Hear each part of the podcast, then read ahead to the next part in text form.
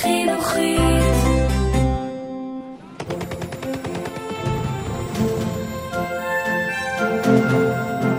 Es lebe Deutschland!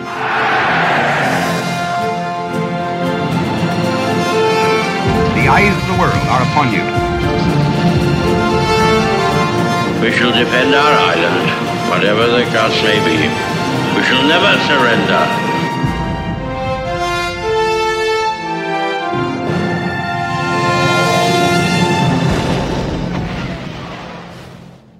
ברוכים הבאים לפודקאסט מלחמת העולם השנייה של החינוכית. אני יובל מלכי.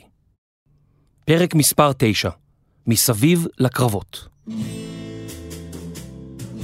מלחמת העולם השנייה הביאה לשינויים קיצוניים בדרכי החיים של אזרחים רבים בכל רחבי כדור הארץ.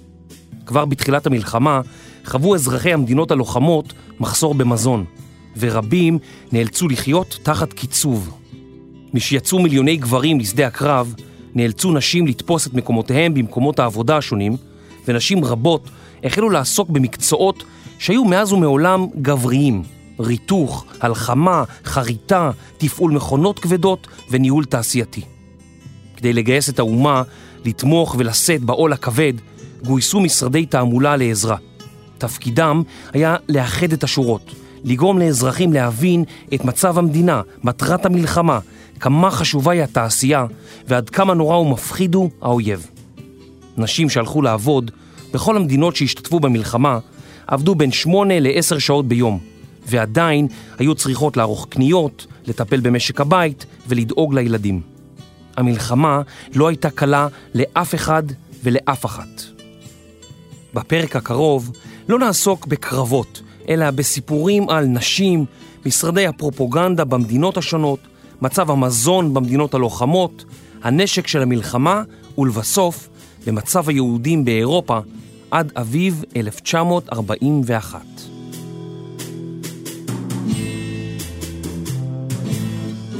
נשים במלחמה בתקופת מלחמת העולם הראשונה, משיצאו מיליוני גברים למלחמה, חסרו ידיים עובדות, ונשים יצאו לעבוד במפעלים ובמקומות בהם לא נראו נשים בעבר. נשים גויסו למשרות שלפני כן היו מאוישות אך ורק על ידי גברים. במהלך מלחמת העולם הראשונה נוצרו משרות חדשות שלא היו קיימות קודם לכן, למשל במפעלים שייצרו תחמושות לראשונה בשיטת הסרט הנע. בתחילה הייתה התנגדות לעבודתם של נשים בעבודות של גברים ופקפוק ביכולותן לבצע אותן משימות שגברים ביצעו. אולם עד מהרה הסתבר כי נשים עבדו במשרות מסוימות אף טוב יותר מגברים. ככל שנמשכה מלחמת העולם הראשונה, חסרו עוד ועוד ידיים עובדות, ונשים החלו לעבוד בחברות הרכבות, בדואר, במשטרה, כלוחמות אש, בבנקים ובהפעלת מכונות.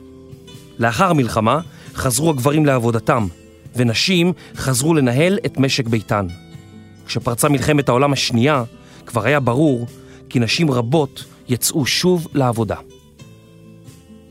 עם תחילת מלחמת העולם השנייה, גויסו נשים לעבודה בכל רחבי אירופה. בבריטניה גויסו נשים לנגרות ולריתוך. מספר הנשים העובדות גדל ממיליון ורבע נשים בשנת 1939 לשמונה מיליון וחצי נשים במהלך המלחמה. נשים גויסו מכל שכבות הגילאים, מבנות עשרה ועד לסבתות. הדרישה הגבוהה לפצצות ופגזים במלחמת העולם השנייה הביאה לכך שמפעלי התחמושת הפכו במהלך המלחמה במדינות מסוימות למעסיקי הנשים הגדולים ביותר. בדרך כלל, השכר שלהם היה נמוך בהרבה מזה של גברים שביצעו את אותן עבודות. כעשרה אחוזים מנשות בריטניה הצטרפו לארגוני סיוע והתנדבות. הן תיקנו בגדים, עזרו לפרק הריסות לאחר ההפצצות, חיפשו מגורים חדשים לאנשים שנשארו ללא קורת גג, סירקו כלבים וסרגו גרביים חמים מצמר כלבים. המתנדבות גם חילקו תה ברחובות, ארגנו הסעות לילדים על מנת שלא יפסידו את לימודיהם בבתי הספר, ובנו צעצועים עבור ילדים שנשלחו מהערים אל האזורים הכפריים. בבריטניה, נשים יצאו לעבוד גם בחוות מחוץ לערים, והן נקראו צבא האדמה. הן מנו כ-80 אלף נערות ונשים שבחרו לעזוב את המשרדים והבתים ולצאת אל חיק הטבע ולחוות רחבות הידיים. תמורת עבודתן קיבלו הבנות מקום מגורים, מזון ושכר של חמישה דולר וחצי לשבוע, שווה ערך כיום לקצת פחות מ-100 דולר לשבוע. הבריטים העסיקו חיל עזר של נשים, ונשים רבות מארץ ישראל התנדבו לשרת בו. הנשים הארץ ישראליות היו צעירות ומבוגרות, אימהות לילדים, ותיקות ועולות חדשות, שהגיעו מכל קצוות היישוב. מתחילת שנת 1942 גייסו הבריטים נשים גם למקצועות תומכי לחימה, כמו אחיות, נהגות אמבולנס, מחסנאיות ופקידות, עובדות מעבדה, קשריות, מפענחות צפנים, מפעילות מקם, אלחוטניות ועוד ועוד. קרוב ל-4,500 נשים מארץ ישראל שירתו בצבא הבריטי במהלך המלחמה. הנשים שירתו עם נשים אחרות מכל רחבי העולם, מבריטניה, מצ'כיה, מיוון ומדרום אפריקה. בתחילת המלחמה, גרמניה לא עודדה נשים לצאת ולעבוד מחוץ לבית. היטלר לא האמין בשילוב נשים בצבא או בתעשיות המלחמה. הוא האמין כי נשים צריכות להישאר בבית, לאפות עוגות ולגדל את ילדיהן. יועציו של היטלר ניסו לשכנעו לשלב נשים בתעשייה, ואף נתנו כדוגמה את הנשים הסובייטיות שיצאו לעבוד. אך היטלר השיב כי אין להשוות בין נשים גרמניות גבוהות, בעלות רגליים ארוכות, לבין נשים סובייטיות, שמנות, נמוכות ופרימיטיביות. בגרמניה, משפחות רבות נתמכו כלכלית על ידי המדינה, ונשים לא חשו צורך לצאת לעבוד. בשנת 1940 רק כרבע מיליון נשים גרמניות היו חלק מכוח העבודה, מספר שלא השתנה בהרבה מתחילת המלחמה. אמנם נשים מילאו את מקומם של גברים בחוות ובאזורי הספר, אך גרמניה השתמשה בפועלים ממדינות זרות וביהודים כדי למלא את מקומם של גברים שיצאו למלחמה. ככל שהלכה המלחמה והתקדמה, יותר ויותר נשים הצטרפו לכוח העבודה. לקראת סוף המלחמה, יותר מחצי מיליון נשים שירתו בצבא הגרמני. חלקם בתפקידים קרביים כמפעילות מערכות נגד מטוסים, והאחרות שירתו באס-אס ובמחנות ריכוז. בארצות הברית, למעלה מ-400 אלף נשים התגייסו לצבא במהלך המלחמה, ושירתו בעיקר בתפקידים עורפיים. מאות נשים בלבד שירתו בתפקידים בקווים הקדמיים, בעיקר ביחידות נגד מטוסים. לאחר כניסת ארצות הברית למלחמה, נזקקה המדינה לידיים עובדות, ונשים נקראו להתגייס למאמצי המלחמה ולעבוד במשמרות סביב השעון במפעלים שייצרו מטוסים, טנקים, ספינות מלחמה, נשק ותחמושת. נשים החלו לעבוד עם גברים ועם נשים שחורות, דבר שלא היה מקובל לפני המלחמה, ואף הוביל לשבירת קירות ומחסומים בין הלבנים והשחורים. מספר הנשים שעבדו בתעשיות התחמושת והנשק הלך וצמח משישה מיליון נשים עד אחרי עשרים מיליון נשים לקראת סופה של המלחמה. אחרי המלחמה, נשים רבות נקראו לשוב לבתיהן, לגדל ילדים ולפנות את מקום עבודתן לחיילים שחזרו הביתה. וזהו גם סיפורה של אינז סאואר.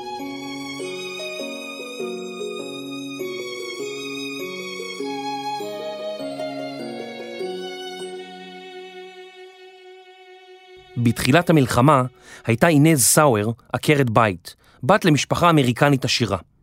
היא ובעלה היו בני המעמד הגבוה, ונהגו לארח בביתם העצום עשרות ומאות חברים למשחקי ברידג'. אינז סיפרה על קורותיה במלחמה.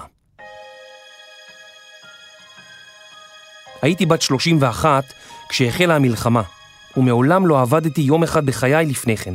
הייתה לי בת בת 6 ושני בנים בני 12 ו-13. גרנו בבית גדול באוהיו. לפני המלחמה, חיי היו ברידג' וגולף ומועדונים וילדים. כשפרצה המלחמה, בעלי נאלץ לסגור את עסק הגומי שהיה בבעלותו. איבדנו את המשרתת שלנו, ולא ראיתי דרך שבה אוכל להמשיך לחיות כפי שחיינו. לקחתי את ילדיי וחזרתי לבית הוריי בסיאטל. העיתונים בסיאטל היו מלאים במודעות לנשים עובדות, למען המאמץ המלחמתי. עשי את תפקידך, שחררי גבר לשירות. יכולתי לעבוד למען הצלב האדום ולגלגל תחבושות, אבל רציתי לעשות משהו שחשבתי שהיה בו צורך אמיתי. בניית מפציצים הייתה בדיוק זה, ועניתי למודעה של חברת בואינג. אמי הייתה מזועזעת. היא אמרה שאף אחד במשפחה שלנו לא עבד מעולם בבית חרושת. את לא יודעת עם איזה סוג של אנשים את הולכת להתרועע שם.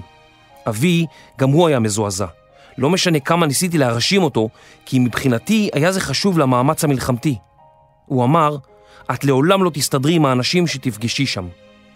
בעלי חשב שזה מגוחך לחלוטין, מעולם לא עבדתי. בעלי לא חשב שאשרוד זמן רב בעבודה, אך הוא טעה. בשנה הראשונה עבדתי שבעה ימים בשבוע. לא היה לנו זמן חופשי. הם אפשרו לנו לא לעבוד בחג המולד, אבל בחג ההודיה היינו חייבים לעבוד. זה היה דבר קשה לעשות. הילדים לא הבינו. אמא ואבא שלי לא הבינו, אבל עבדתי. אני חושבת שהרכבתי ברזל גם בעמוד השדרה שלי. עשיתי משהו שהיה מנוגד לגמרי לטבעי, אבל עשיתי זאת, ואני שמחה. בואינג היה חינוך אמיתי בשבילי. זה לימד אותי דרך חיים שונה. מעולם לא הייתי בחברת אנשים לא משכילים לפני כן, אנשים שעבדו עם הידיים. העבודה הרחיבה את אופקיי. חייתי חיים מאוד מסוגרים לפני כן. לא היה לי שום קשר עם שחורים, למעט כמשרתות או גננים. אמי הייתה מווירג'יניה, וחונכנו לחשוב שאנשים צבעוניים לא היו באותה הרמה הכלכלית או החברתית שלנו. למדתי אחרת בחברת בואינג. למדתי כי אישה שחורה אינה בהכרח משרתת, ובגלל שאדם הוא שחור, זה לא אומר שכל מה שהוא יכול לעשות זה לחפור. למעשה, מצאתי כי חלק מהאנשים השחורים שהכרתי היו נעלים, ובוודאי שווים לי, שווים לכל אחד שהכרתי. יום אחד, האיגוד המקצועי הכריז על שביתה של יום אחד, וצעדנו ברחובות העיר. זיהיתי בקהל את אמי ונופפתי לה לשלום. באותו ערב אמרה לי אמי, לחשוב שהבת שלי צועדת בהפגנה של איגודים מקצועיים. איך יכולת לעשות זאת למשפחתך? אבל אני יכולתי לראות שנוצר מולנו עולם חדש. חדש. המלחמה שינתה את חיי לחלוטין. אפשר לומר שבגיל 31, סוף סוף, התבגרתי.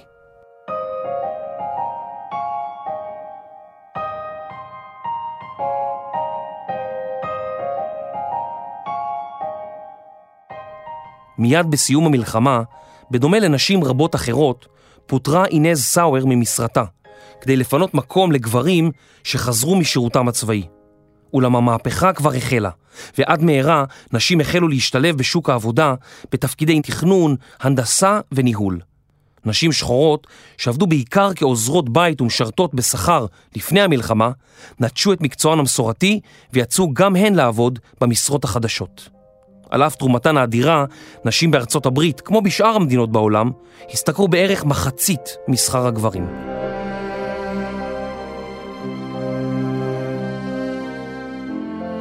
בברית המועצות הייתה פתיחות גדולה יותר באשר לתפקודן של נשים, וכ-800 אלף נשים שירתו בצבא האדום, ורבות גויסו למפעלים.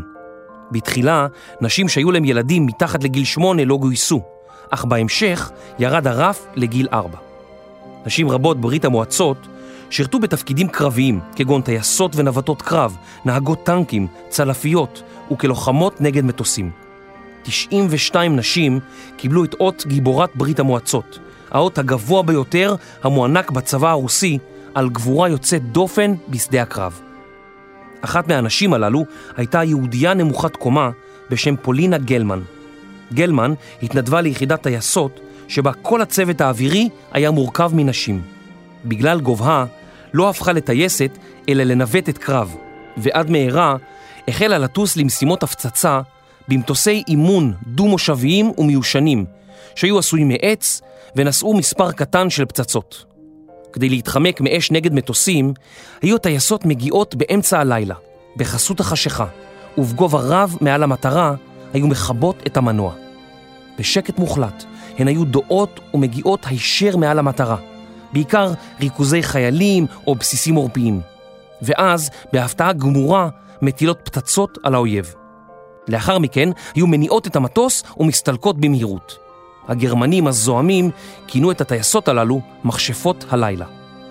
לאחר שובן לבסיס, היו מתדלקות, מתחמשות וממריאות שוב למשימתן הבאה.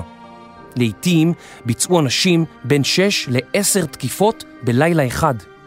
ההפצצות הללו פגעו במורל החיילים הגרמנים, שלא ידעו מהיכן תבוא ההפצצה הבאה או מתי. פולינה הרסה להם את הלילה.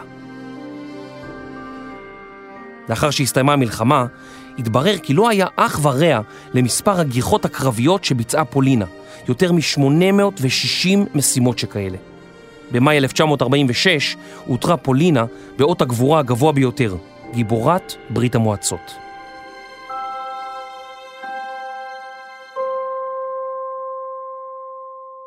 כשהחלו יותר ויותר גברים להתגייס לצבא, נותרו הנשים הסובייטיות כמעט לבדן, בקולחוזים או בחוות החקלאיות רחבות הידיים.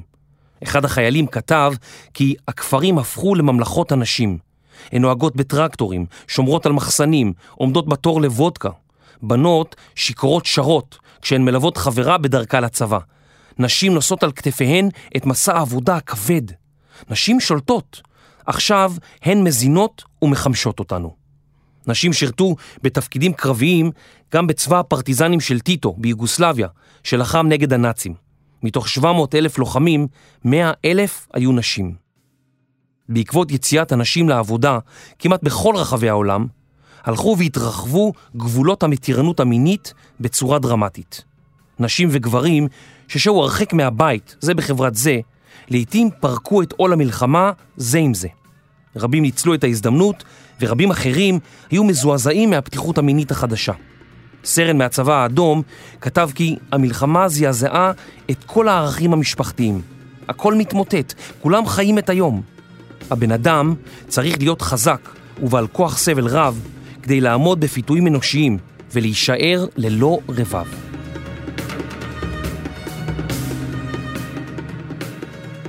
ביפן נשים נהגו לעבוד בעיקר בתחום הטקסטיל רק עד שנישאו.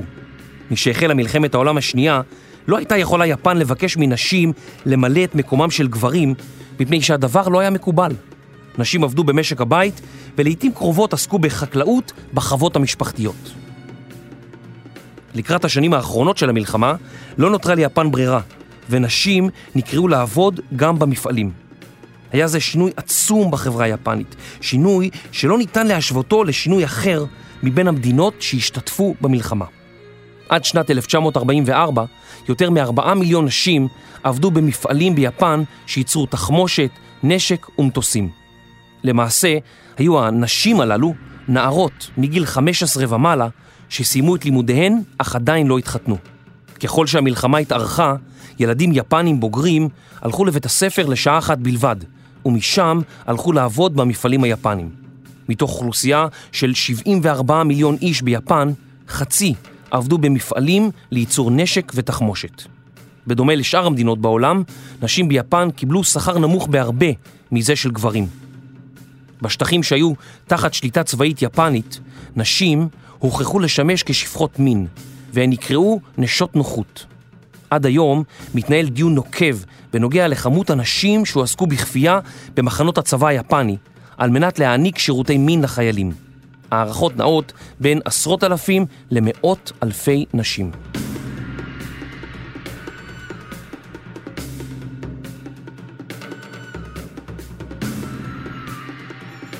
הנשק במלחמת העולם השנייה רבים מהנשקים שנשאו החיילים בתחילת מלחמת העולם השנייה היו בשימוש עוד במלחמת העולם הראשונה. רובים ידעו לפגוע במטרה ממרחק רב, עשו את העבודה והיו בשימוש נרחב. מלחמת העולם השנייה הייתה שונה ממלחמת העולם הראשונה, כאשר מדובר על גיאוגרפיה והמקומות שבהם לחמו חיילים. חלק מהקרבות התרחשו בג'ונגלים, חלק במקומות אורבניים, בערים רוסיות הרוסות וביערות הגשם הטרופיים של גואדה כנל. מהירות וניידות הפכו חשובים מאין כמוהם להבטחת הניצחון בשדה הקרב, ועד מהרה הלכו הנשקים והשתפרו. חילות הרגלים של רוב המדינות נשאו רובים שהיו בשימוש עוד במלחמת העולם הראשונה. היפנים למשל השתמשו ברובה שהיה בשימוש במלחמת רוסיה-יפן בשנת 1904. בסוף מלחמת העולם הראשונה החלו להכניס לשימוש רובים אוטומטיים, למשל האנפילד הבריטי והתומפסון האמריקני המפורסם, שבשנות ה-30 שימש את הגנגסטרים האמריקנים. הנשקים הללו היו בעלי אחוזי פגיעה גבוהים והטיפול בהם היה קל יחסית. מפעלי נשק ותחמושת המציאו דרכים חדשות לרתך ולסמרר או לתקוע ניטים, דבר שהביא לכך שכלי נשק חדשים נוצרו במהירות ובכמויות עצומות. נשקים הפכו לאוטומטים, דהיינו, הם ירו כדור וטענו את הכדור הבא בעצמם.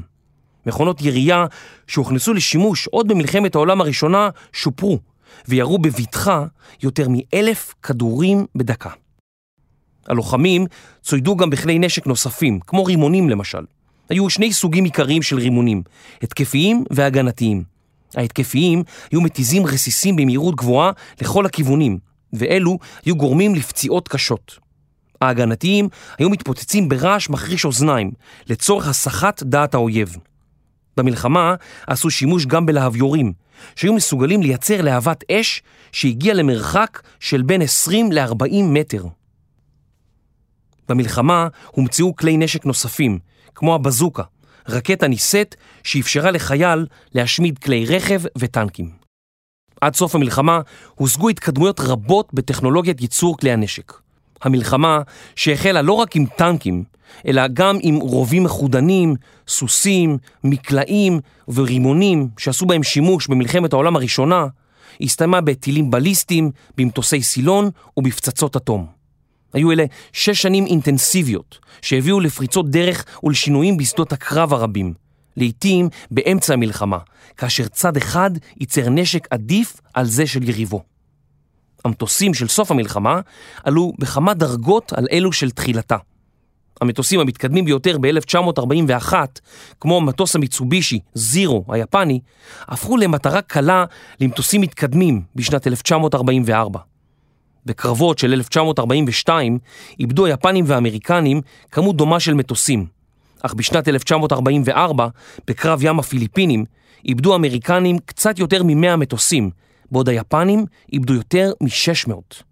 הטייסים האמריקנים כינו את הקרב מטווח תרנגולי ההודו הגדול של איי מריאנה.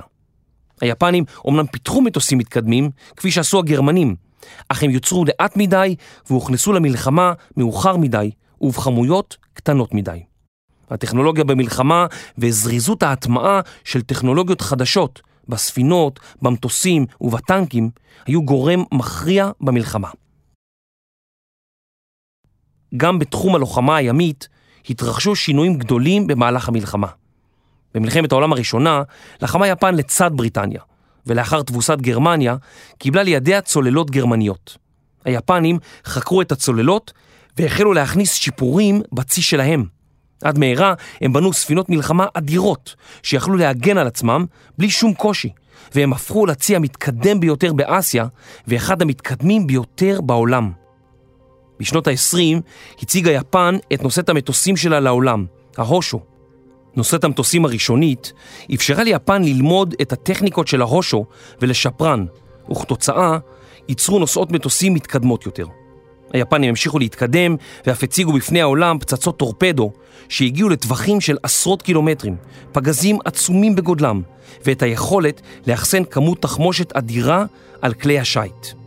בתחילת מלחמת העולם השנייה, יפן הייתה בעלת הצי הטוב ביותר בעולם מבחינה התקפית. בשנת 1941 השיקו היפנים את ספינת המלחמה או אוניית המערכה, הימטו.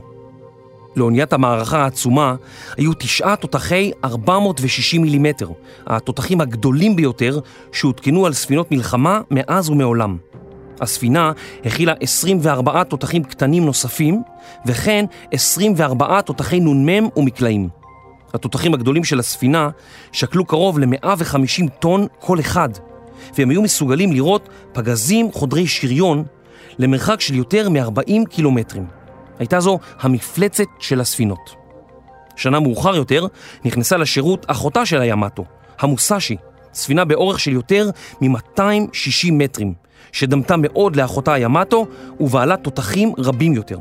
ליפן היו עשר נוסעות מטוסים, שהיו צי נוסעות המטוסים לא רק הגדול ביותר, אלא גם המתקדם ביותר בעולם בתחילת המלחמה. בנוסף, היו לה סיירות קרב, יותר ממאה משחטות, 65 צוללות וספינות רבות נוספות. יפן הייתה מעצמה ימית, שלא כדאי היה להתעסק עימה. כלי הנשק המשפיעים ביותר על הקרקע היו הטנקים. הם נכנסו לשימוש במלחמת העולם הראשונה, ומאז הלכו והשתפרו. הבריטים והצרפתים המשיכו לפתח את הטנקים שלהם, ואילו על גרמניה הוטל איסור לפתח טנקים או לייצרם במסגרת הסכמי סוף מלחמת העולם הראשונה. גרמניה הצליחה לעקוף את האיסור על ידי שינוי הגדרת מטרתם.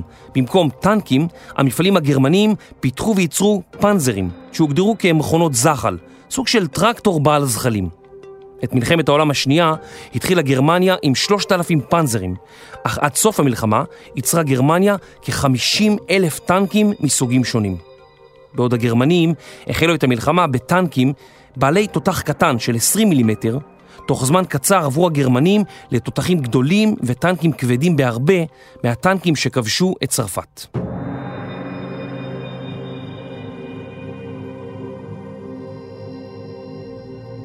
פרופוגנדה במלחמה פרופוגנדה היא שם נוסף לתעמולה. זאת אומרת, הפצה של רעיונות בקרב ציבור רחב במטרה להשפיע על דעותיו ולהביא לאחידות המחשבה. תעמולה יכולה להשפיע פסיכולוגית על חברה ולשנות תפיסות חברתיות כדי להתאימן למציאות חדשה או למציאות נדרשת בזמן מלחמה. כל המדינות שהשתתפו בקרבות עשו שימוש רב גם בתעמולה. המילה תעמולה היא מילה חדשה בעברית ונוצרה על ידי יהודים רוסים שחיפשו מילה עברית לתאר תזוזה או הנאה לעמל משותף. משם מגיעה אלינו המילה תעמולה, שברבות הימים החליפה את המונח פרופוגנדה, שמשמעותה הפצה או פיזור בלטינית. המדינות המשתתפות עשו שימוש בכל אמצעי תקשורת שהיה ברשותם, כדי לקדם את הרעיונות הלאומיים, כולל שידורי רדיו, קולנוע, עלונים, שלטים, כתבות בעיתונים, קריקטורות ופרסום. תעמולה בקרב החיילים נעשתה במטרה להפריד בין החייל, האדם, שניצב מול הלוחם, לחייל שמשרת אימפריה זדונית ומטרותיה. התעמולה האזרחית ניסתה לאגד את כל האזרחים למטרה משותפת, לתמיכה בתעשייה, לצריכה נבונה ולרכישת אגרות חוב כדי לממן את המלחמה. הגרמנים, בהובלתו של שר התעמולה גבלס, העבירו את המסרים הנאצים בעזרת אומנות, מוזיקה, תיאטרון, ספרים, סרטים, רדיו ועיתונות. ואף הגבילו את העיתונות וצנזרו כל אופוזיציה לרעיונות הנאצים. גבלס דאג להעצים את הכעס הגרמני על ההפסד במלחמת העולם הראשונה. הוא פיאר את ההיסטוריה הגרמנית וההישגים העכשוויים בגרמניה כדי לקשור יחדיו את גדולתו של העם הגרמני והנאציזם. גייבלס גרם לכך שהאווירה בגרמניה הייתה כה מוטה וכה צמאה לנקם, עד כי בעזרתה ניתן היה להביא אנשים לבצע מעשי רצח המוניים, בעיקר כנגד אלו שלא היו מהגזע הארי, יהודים ומיעוטים אחרים. גייבלס כתב ביומנו כי מטרתה של הפרופוגנדה היא למכור רעיון כה אמיתי, כה חשוב, עד שבסופו של דבר האנשים מאמינים בו בכל מאודם, ולעולם לא יהיו מסוגלים להשתחרר ממנו. הגרמנים העצימו את כוחו של הצבא הגרמני במלחמה, וציירו את הבריטים ואת שאר כוחות הברית כרוצחים ופחדנים. הרוסים הוצגו בגרמניה כמפלצות בלתי אנושיות, או כחיילים טיפשים הנלחמים למען היהודים צמאי הדם. באחד הפוסטרים נראה בחור עם פנים מפויחות, כובע על ראשו, אשר במרכז הכובע הכוכב האדום הסובייטי, והוא מכוון אקדח ישירות אל הצופה בפוסטר. בפוסטר אחר נראה שד שמוריד מעל פניו מסכה של סטלין. השד בעל קרניים, שיניים חדות, הוא שעיר מאוד, ויש לו מגן דוד גדול על המצח. הגרמנים הפיקו סרטים לכל אורך המלחמה, ובשנת 1940 יצאו שלושה סרטים שהראו את היהודי כאויב הגזע. בין הסרטים היה היהודי הנצחי, שהוצג כסרט דוקומנטרי, ושני סרטי קולנוע בשם הרוטשילדים והיהודי זיס. הסרטים הראו, בין השאר, כי היהודים מנסים לשמור בסתר על מזימתם להשתלט על העולם. בבריטניה, ביום שלאחר הכרזת המלחמה נגד גרמניה, בספטמבר 1939, הוקם מחדש משרד המידע, שהיה אחראי על נושא התעמולה בבריטניה בימי מלחמת העולם הראשונה. המשרד יעץ למפיקי קולנוע והציע להם נושאים לסרטים חדשים. פרסומיהם שמו דגש מיוחד על הרוע האבסולוטי והאכזריות העיוורת של החיילים הגרמנים. לחיזוק המורל הלאומי הוקרנו סרטים אודות המאבק של העמים שנכבשו על ידי הגרמנים, כמו הנורבגים, הבלגים והצרפתים. בניגוד לארצות הברית, שר המידע הבריטי המליץ לראש הממשלה צ'רצ'יל שלא להשקיע כלל בתעמולה נגד יפן, למרות שלבריטניה היו אינטרסים חשובים במזרח הרחוק, בקולוניות שיפן כבשה בתחילת המלחמה. אולם ענייני המזרח הרחוק היו מרוחקים רגשית מאזרחי בריטניה, וצ'רצ'יל הסכים עם שר המידע. התעמולה בבריטניה כנגד ברית המועצות הייתה מורכבת מאוד, מפני שלפני המלחמה ובתחילתה הקומוניזם תואר כאידיאולוגיה ומשטר מסוכנים ביותר. משרד המידע נאלץ להתמודד מול הפגת הפחדים הקשורים בטרור האדום, כדי לשכנע את האזרחים כי הצבא האדום הוא בעל ברית במלחמה, ויש לשתף עמו פעולה. בעקבות שיתוף הפעולה עם ברית המועצות במהלך המלחמה, התפטר הסופר ג'ורג' אורוול מעבודתו ב-BBC, וכתב את סיפורו הנודע, חוות החיות, שלא קיבל את אישור הצנזורה לצאת לאור בימי המלחמה. הבריטים דגלו בתעמולה גם מעבר לים, ונודעו בעיקר בזכות שידורי הרדיו שלהם. ה-BBC החל לשדר גם בגרמנית, ועד סוף המלחמה היו לבריטים 40 תחנות ששידרו דרך משדרים אמריקנים רבי עוצמה, תעמולה שכוונה לעם הגרמני. הבריטים גם הצניחו כרוזים וגלויות ממטוסים שניסו להסביר לגרמנים מה שהוסתר מהם. בשנת 1942 נוצר בהוליווד סרט שתיאר את המאמץ הבריטי במלחמה, ונקרא בשם גברת מיניבר. הסרט מסתיים בדרשה בכנסייה מופגזת, שבה נאמר, זוהי מלחמתם של האנשים, זוהי מלחמתנו, אנו הלוחמים, הילחמו אם כן, הילחמו עם כל מה שיש בנו, ואלוהים יגן על הצודקים.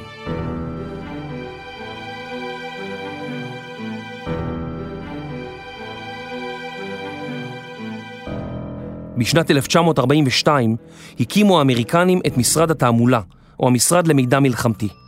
כדי להעצים את יצור תעשיות המלחמה בבית, וכדי לאחד את מאמץ ההסברה. יותר מבכל מדינה אחרת, בארצות הברית השתמשו בשלטים לצורכי תעמולה. יותר מ-200 אלף סוגי שלטים שונים עוצבו והודפסו במהלך המלחמה. לא מדובר על כמות, אלא על סוגי השלטים השונים. 200 אלף. השלטים הגדולים ניתלו על קירות מוסדות ציבוריים, חנויות ומסעדות, ואילו את השלטים הקטנים אפשר היה לראות בחלונות של דירות ומשרדים. את השלטים עיצבו אומנים שעבדו בהתנדבות. הממשל עודד את חברות התעשייה והשיווק להשתמש בנושאי תעמולה בפרסומות של המוצרים שלהם. כמו כן, התעמולה הייתה לאחד הנושאים הבולטים במגזינים של קומיקס. חוץ מפוסטרים, האמריקנים עשו שימוש גם בסרטים, ואפילו בסרטים מצוירים. הוליווד קיבלה רשות להשתמש בדמויות של גרמנים, איטלקים ויפנים בתור הרשעים, מבלי לדאוג למחאות דיפלומטיות. במהלך המלחמה צייר דוקטור סוס הנודע יותר מ-400 קריקטורות ואיורים המתארים את המאמץ המלחמתי כנגד היפנים והגרמנים. באחד מאיוריו נראה יפני מחייך חיוך רחב ומתנשא, והכיתוב מעליו אומר עזרו לנו למחוק את החיוך מפרצופו.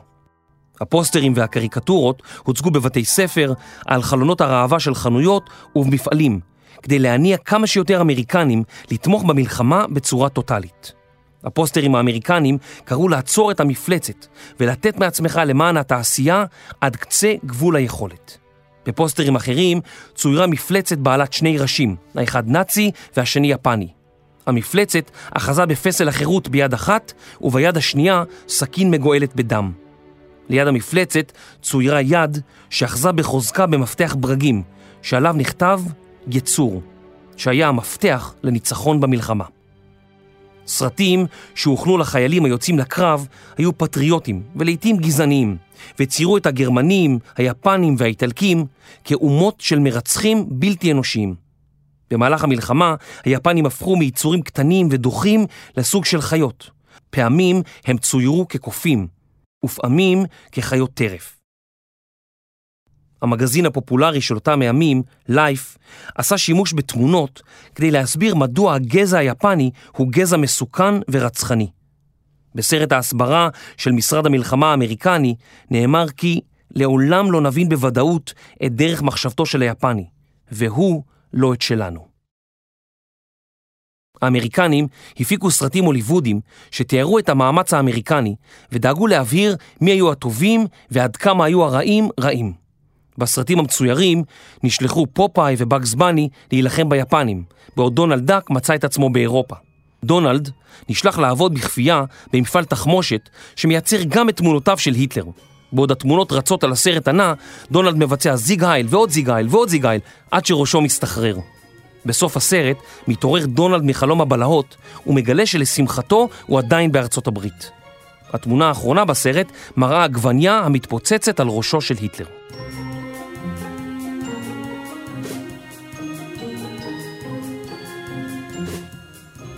אנשי התעמולה בברית המועצות היו כוח מרכזי בייחוד האומות השונות שהתגוררו במדינה. הסובייטים הוציאו לאור פנקס תעמולה בשפתן של האומות שחיו בברית המועצות. על כרזות צוירו הגרמנים כרוצחים מוצצי דם וקניבלים, ורבות דובר אודות מעשי הטבח שבהם השתתפו. למען העלאת מורל החיילים, הוחלט לפנות אל ההיסטוריה הקדם-קומוניסטית של הגבורה הצבאית. הוחזרו אותות גבורה מסוימים שהיו בשימוש בצבא הצאר, והן נקראו על שם מפקדים היסטוריים ידועים. הסובייטים גם הדפיסו עלוני הסברה שסיפרו אודות העבר המפואר של העם הרוסי. שאר התעמולה הסובייטית כוונה כנגד מנהיגי הנאצים, בעיקר היטלר ושר התעמולה גבלס. בגרמניה הנאצית הוא שם דגש מיוחד על שימוש ברדיו למטרות תעמולה. בכל בית היה מקלט רדיו שהיה דלוק כל הזמן.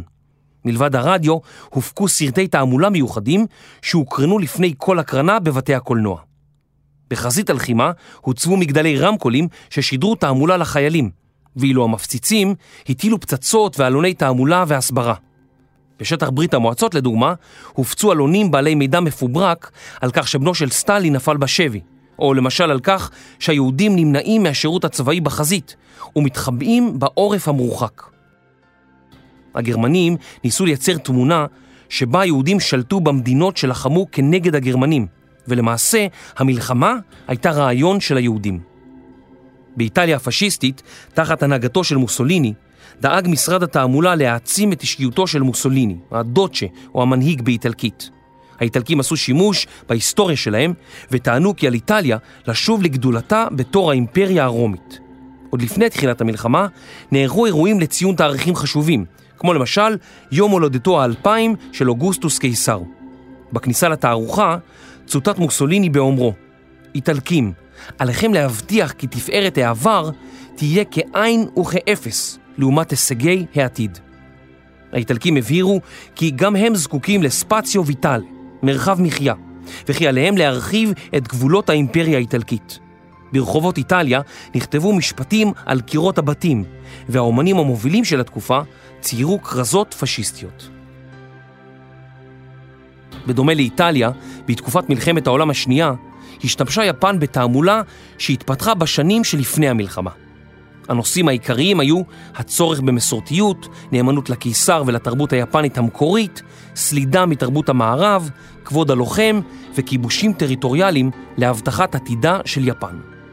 היפנים הפעילו סינון וצנזורה על כל פרסום במדינה, בעיתונות, במגזינים ובסרטים. היפנים שידרו לאזרחיהם כי יפן נאלצת להשתתף במלחמה כדי למנוע את סכנת הכיבוש העולמי על ידי בריטניה וארצות הברית.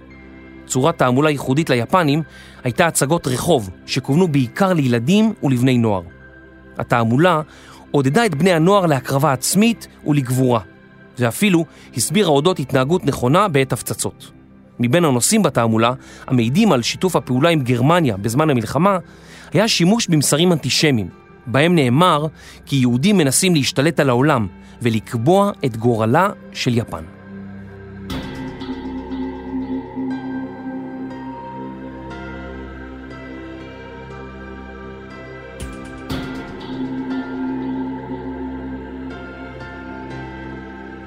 מזון במלחמת העולם השנייה. כבר בתחילת המלחמה החלו המדינות הלוחמות להכריז על תוכניות קיצוב, שבהן הוקצבו לכל אזרח מספר מסוים של מצרכים. הדבר נעשה כדי לאפשר גם לאזרחים עניים לרכוש מזון במחירים סבירים. הממשלה שלטה כמעט באופן מוחלט על מחירי המזון במדינה וחלוקתם. בבריטניה, המוצרים היחידים שלא היו תחת פיקוח היו לחם ותפוחי אדמה. חמאה הוגבלה ל-60 גרם עבור אדם לשבוע, גבינה צהובה 50 גרם לאדם בשבוע, וביצה טריה פעם אחת בשבוע עבור כל אדם. ממתקים ניתן היה לקנות בבריטניה רק פעם בארבעה שבועות, וכמותם הוגבלה ל-350 גרם לאדם לחודש, שזה בערך 20 סוכריות בחודש. לעתים חסרו בחנויות מוצרים כאלה ואחרים, ותורים ארוכים נראו בפתח חנויות המזון. במדינות המערביות, שבהן צריכת המזון הייתה בדרך כלל גדולה יותר מהנדרש, אנשים החלו לרזות ולאכול מוצרים בריאים יותר. למרות שהיו אנשים שרעבו למזון בבריטניה והיו חוסרים בוויטמינים, המצב הבריאותי הכללי במדינה, למרבה האירוניה, הלך והשתפר, ונמדדו ירידות חדות במחלות מסוימות. המדינות הלוחמות עשו שימוש בפנקסי הקצוות אישיים בצבעים שונים. בגרמניה למשל, היו שבעה פנקסי קיצוב שכאלה, מאורגנים בצבעים שונים לפי סוג המזון. בפנקסים היו קופונים נתלשים, או שמוכר החנות חתם בפנקס, וכך נרכשו כמויות מזון מוגבלות בלבד. בצרפת ובמדינות כבושות אחרות שלטו הנאצים על חלוקת המזון, והעבירו מזון רב לחיילים ולאוכלוסייה הגרמנית. הדבר גרם לכך שבצרפת למשל, אנשים רבים רעבו במשך כל המלחמה. הדבר הביא להתפתחותו של שוק שחור, שבו אנשים היו מוכרים מוצרים בצורה לא חוקית. חמאה למשל עלתה פי שלוש בשוק השחור בצרפת מאשר בחנות עם קופון הקצבה. בבריטניה אנשים החלו לגדל ירקות על כל פיסת אדמה, וגינות נשתלו אפילו בפארקים בלונדון. בפריז אנשים גידלו ארנבות על מרפסות הדירות שלהם, ובאופן כללי נוצרו מתכונים של מאכלים טעימים שהיו מורכבים בעיקר מירקות וללא בשר.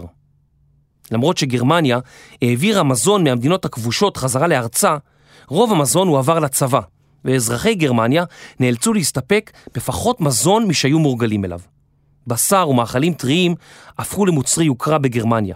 המאכלים העיקריים בגרמניה הפכו להיות לחם שחור ותפוחי אדמה, וגם תחליפים לכל מיני מזונות, כמו למשל תחליף לבשר, שהוכן מקמח ירקות, שעורה ופטריות. חיילי הוורמאכט אכלו מנה חמה אחת ביום, לרוב בצהריים. ארוחת הבוקר הייתה בדרך כלל רק כוס קפה ופרוסת לחם. בארוחת הערב התלוו אל פרוסת הלחם חמאה, נקניק או גבינה צהובה, ולפעמים ביצה מבושלת ושימורי דגים. יפן היווה את רוב מזונה מחוץ למדינה, ומתחילת המלחמה נרשמו במדינה חוסרים במזון. משפחות רבות נאלצו לקנות מצרכים בשוק השחור, דבר שהיה קשה לחקלאים היפנים שהרוויחו הרבה פחות מאלו שעבדו בעיר. ככל שנמשכה המלחמה, הקציבו היפנים מזון לאזרחים, למשל 330 גרם אורז לאדם ליום. חיילי הצבא האדום קיבלו מנה חמה מוקדם בבוקר לפני הזריחה ובערב לאחר השקיעה. בדרך כלל זה היה קולש, מרק סמיך עם חתיכות בשר וירקות. את מנת הקרב קיבלו החיילים אחת לשלושה ימים, והיא כללה רק פריטי מזון יבשים. כאשר לא הייתה אפשרות להקים באזור הלחימה מטבחון, היו הטבחים מבשלים את המנות החמות במרחק בטוח יחסית מאזור הקרבות, והיו מביאים את המנות בסירים שהיו נישאים על הגב. תפקיד הטבח הוערך מאוד בקרב החיילים, ולא פעם הטבחים קיבלו אותות גבורה. כבר בימים הראשונים של המלחמה, הנפיקה ממשלת ברית המועצות הוראה סודית לספק לחיילים ולקצינים בקווים הקדמיים 100 גרם של וודקה ביממה. כמו כן, בכל הצבאות הלוחמים, מנות הקרב כללו טבק, גפרורים ונייר לגלגול סיגריות. בארץ ישראל הונהג גם כן קיצוב במצרכים, וכל בן אדם קיבל 800 נקודות בחודש. מחירון קבע כי לכל מצרך יהיה ערך בגרמים לנקודה. כך למשל, יכולת לקנות בנקודה אחת 50 גרם לחם, או 30 גרם קמח, או 10 גרם קפה. כל ביצה עלתה שתי נקודות. בשביל לאכול באותם הימים, היה צריך לדעת חשבון.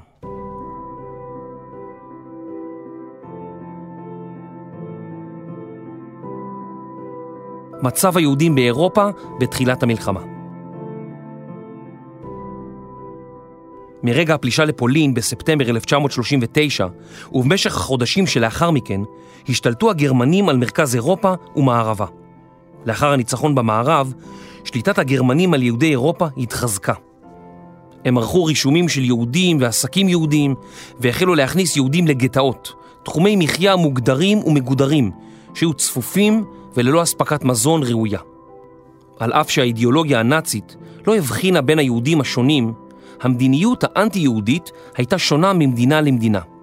הגרמנים העניקו עצמאות יחסית למדינות במערב אירופה, שבהן האנטישמיות לא הייתה חזקה כמו במזרח אירופה. במדינות במערב אירופה, הפעילות נגד היהודים הייתה מתונה יותר. הגרמנים לא הקימו גטאות ולא ניסו לבודד את היהודים משאר חברי הקהילה. עם זאת, הם נישלו את היהודים מרכושם.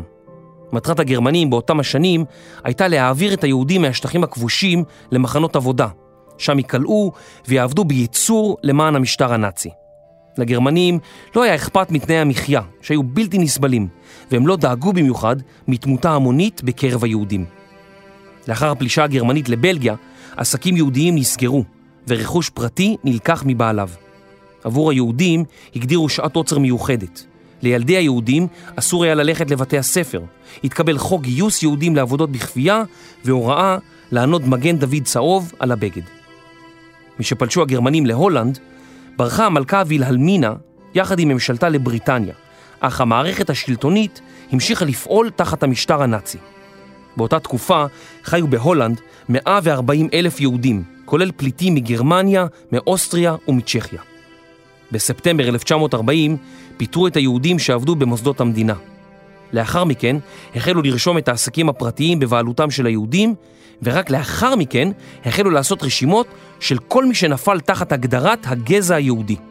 באמצעות רשימות אלו נושלו היהודים מרכושם ומדרכונם, על מנת לשלול מהם אפשרות תנועה. יהודים חויבו לענוד מגן דוד על לבושם, והחלו ההכנות להעברתם למחנות הריכוז. בפברואר 1941, לאחר מתקפה על הרוב היהודי באמסטרדם, פתחו פועלי העיר בשביתה כללית של 48 שעות לזעמם של הגרמנים. בצרפת הסיפור היה שונה.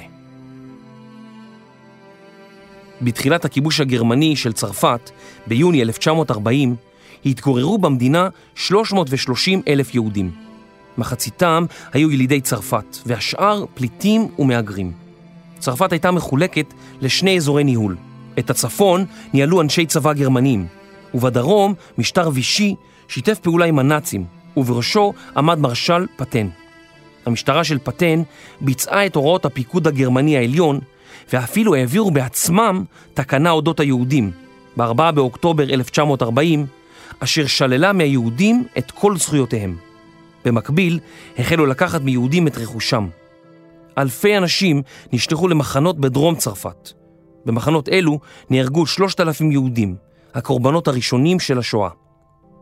באיטליה, החוקים הראשונים נגד היהודים התקבלו עוד בשנת 1938, אבל בשנים הראשונות של המלחמה, מוסוליני לא הסכים לדרישותיו של היטלר לשלוח ממדינתו את היהודים, הן את יהודי איטליה והן את היהודים השוהים בשטחים הכבושים על ידי האיטלקים. הודות לנוכחות המינהל הצבאי האיטלקי באלבניה, קרואטיה ודרום צרפת, היהודים באזורים אלה הרגישו עצמם בטוחים יחסית. לפני תחילת מלחמת העולם השנייה, חיו בהונגריה כ-500 אלף יהודים. החוקים המגבילים את זכויות האוכלוסייה היהודית התקבלו כבר בשנת 1938. שנה מאוחר יותר, גיוס יהודים לצבא הוחלף לעבודות כפייה בגדודי עבודה. ראש ממשלת הונגריה, הורטי, לא הסכים לדרישותיו של היטלר להעביר את כל היהודים לידי הנאצים. בשלב זה, בהונגריה ובמדינות סמוכות, שהו כ-800 אלף יהודים. אנטישמיות קיצונית, שהייתה מצויה ברומניה עוד בטרם מלחמת העולם השנייה, התחזקה עם תחילת המלחמה. באותה עת חיו ברומניה 757 אלף יהודים. החל משנת 1938, ממשלת רומניה חוקקה מספר חוקים אנטי-יהודיים, אשר שללו בשלבים את זכויות היהודים, והיוו בסיס חוקתי להשתלטות על רכושם. בקיץ 1940 מאות יהודים נהרגו על ידי חיילים רומניים ותושבי הכפרים. בבולגריה, ביוגוסלביה וביוון המשיכו היהודים בשנתיים הראשונות של המלחמה לנהל שגרת חיים מוכרת ורגילה. אולם עד מהרה נכבשו מדינות אלו, וגורלם של היהודים הפך בבת אחת לסימן שאלה. כמויות היהודים תחת שלטון גרמני הלכו ותפחו, ובסתיו 1941 החלו הנאצים לגבש תוכנית בה יושמדו היהודים בסיסטמטיות ובמספרים גדולים. למרות שכבר במקומות מסוימים נאספו יהודים ונורו, ובמקומות אחרים הוכנסו לגטאות על מנת לגרום להם לרעוב למוות, זה לא הספיק עבור הנאצים, והם החלו בהכנות להוציא להורג את יהודי מזרח אירופה באמצעות מקלחות הגז. בגרמניה החלה בשנת 1940 תוכנית T4 לטיהור הגזע הארי. מוגבלים ובעלי נכויות גרמניים נאספו ונשלחו לבתי חולים מיוחדים של הנאצים להמתות חסד. שם הם הורעבו למוות או הומתו באמצעות זריקות רעל ובתאי גז. לאחר מחאות מצד קרובי משפחה, נאלצו הנאצים לסגור את המוסדות הללו. צוותי המוסדות נשלחו למזרח אירופה, למחנות היהודים, כדי ליישם את השיטות שפיתחו במסגרת תוכנית T4. בבלצ'לי פארק החלו המפענחים הבריטים לקרוא הודעות הקשורות ליהודים. עתת הלכו והתרבו ההודעות על גורלו של העם היהודי באירופה, אך מפענחי הקודים בבלצ'לי פארק לא יכלו לעשות דבר וחצי דבר. ביולי 1941 דווח להימלר, ראש האס-אס, על הריגתם של 30 אלף יהודים ופרטיזנים. ההודעות הלכו והתרבו והפכו קשות יותר ויותר. אך לסוד פיצוח מכונת האניגמה והלורנס אסור היה להתגלות. הן היו המפתח לניצחון במלחמה. המפענחים של בלצ'לי פארק קראו ושתקו.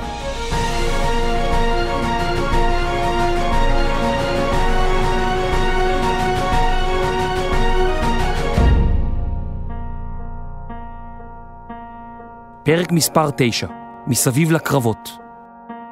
מחקר, כתיבה ועריכה, איליה מוגולבסקי ויובל מלכי. מפיק ראשי, רני שחר. עריכת לשון, דינה בר מנחם. עריכת סאונד, סוף הסטודיו. אחראית מטעם החינוכית, שרון ויינברג שפיגלר. שותפי הפקה, פודקאסט ישראל בע"מ. הפקה, קטעים בהיסטוריה. נשתמע בפרק הבא. אני יובל מלכי. מלחמת העולם השנייה, פודקאסט של החינוכית. חינוכית